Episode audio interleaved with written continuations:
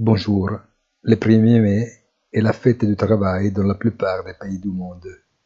Les exceptions sont les États-Unis et le Japon. Tokyo pourrait subir le contre-coup dans ce cas positif, contrairement à ce qui est arrivé au yen, d'une continuité totale de la politique monétaire après le passage des témoins près de la Banque du Japon. Aux États-Unis, en revanche, après la reprise de la fin de la semaine dernière, les problèmes du secteur bancaire pourraient réapparaître.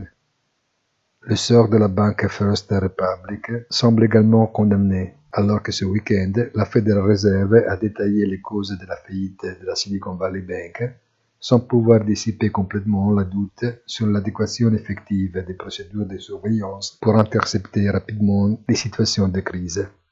Bonne journée et rendez-vous sur notre site easytribunalfinance.it.